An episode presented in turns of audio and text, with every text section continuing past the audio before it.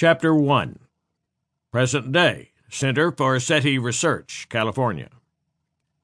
ET phone Earth, softly said the voice, partially muffled by a crude rubber mask covering its owner's head. The mask, which was originally a depiction of the Incredible Hulk, had been altered to look like an extraterrestrial. Two large white paper patches, checkered with a black felt pen, had been glued over the eyes, and two antennae made of popsicle sticks with styrofoam balls on the ends had been taped atop the head, so crudely that one antenna hung at a 30 degree angle, ready to drop off at any moment. None of this concerned the man behind the mask, whose lips moved ever closer to his victim, a rather corpulent man sleeping on a tattered reclining chair on the verge of toppling over under his weight. Wake up, fatso, he bellowed with sadistic glee. The alien invasion has begun. The portly man woke up and violently leaping from the chair with uncanny swiftness. I was just reflecting over the research data, Supervisor Lapierre, he reported almost mechanically. It's quite fascinating. Perhaps, but not as fascinating as the gravity field generated by your fat ass, was the sharp response. Humpty Dumpty sat on a chair. Humpty Dumpty had a great scare. All the aliens' laughter and all of their chants couldn't stop Humpty from pissing his pants. The heavy man turned toward the author of this degrading rhyme. You scared the hell out of me, Ted. Better me than Lapierre, Ted snapped as he removed his mask, revealing a wide grin. Now put your phaser on standby and come and see this, Big Jim. James never liked the nickname, but he tolerated it. After all, Ted was his best friend.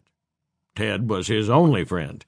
He and Ted had studied together and had been hired together five days before as scientific investigators for the Center for SETI Research, an illustrious organization whose primary mission was the search for extraterrestrial life in the universe.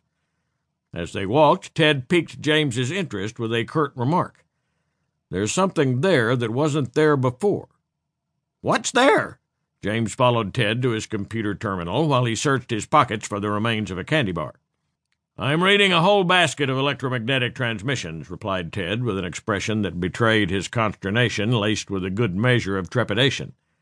There's a massive wave of about pi times 1420.4 megahertz with an amplitude of about three times the hydrogen line. Life? James gasped, spitting out grossly chewed up pieces of candy bar. A few landed on Ted's keyboard. There's more, said Ted, pointing at the computer screen. We've got gamma radiation at 10 to the 12th power megahertz and an aggregated level of energy exceeding 40 times 10 to the 18th power joules. That's equivalent to the energy released from burning 500 million gallons of gasoline, pointed out James. I don't think we're looking at combusted fuel, replied Ted, moving his finger across the data on the screen. Maybe an alien spaceship whose antimatter core exploded, chuckled James. His humor had never been amusing to Ted, much less timely. Ted glanced at James with disapproval before returning to the data. The energy seems to be contained in an inverse tachyonic field, much like water in a pipeline. Gushing water, you mean? said James. The energy field and the electromagnetic signals are moving. Check out the frequencies. They appear to be increasing. Indeed, they are, confirmed Ted. Classic display of the Doppler effect. Judging by the variations, velocity is well beyond the speed of light?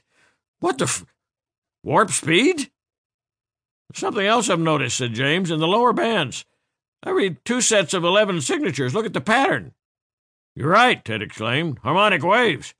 The fundamental tone of the first set is 8050 megahertz with 10 companion overtones, integer multiples of the fundamental tone. The other base tone is 10,070 megahertz. What if they're combinations? James conjectured or intergalactic phone numbers. If energy's being delivered to Earth from a different point of origin in the galaxy, said Ted, thinking furiously, it may be more accurate to compare them to points of departure and destination like addresses. Looks like the delivery's been made, noted James. All signals have ceased.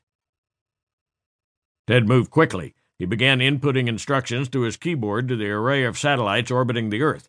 His manner was controlled but frantic. If we hurry, we should be able to detect the effects of any release of energy greater than a million megajoules, in the atmosphere mostly, with some residuals on the surface of the Earth. Before he could establish the connection, Ted's computer froze, sending him into an utter frenzy. Not now! Please, God, not now!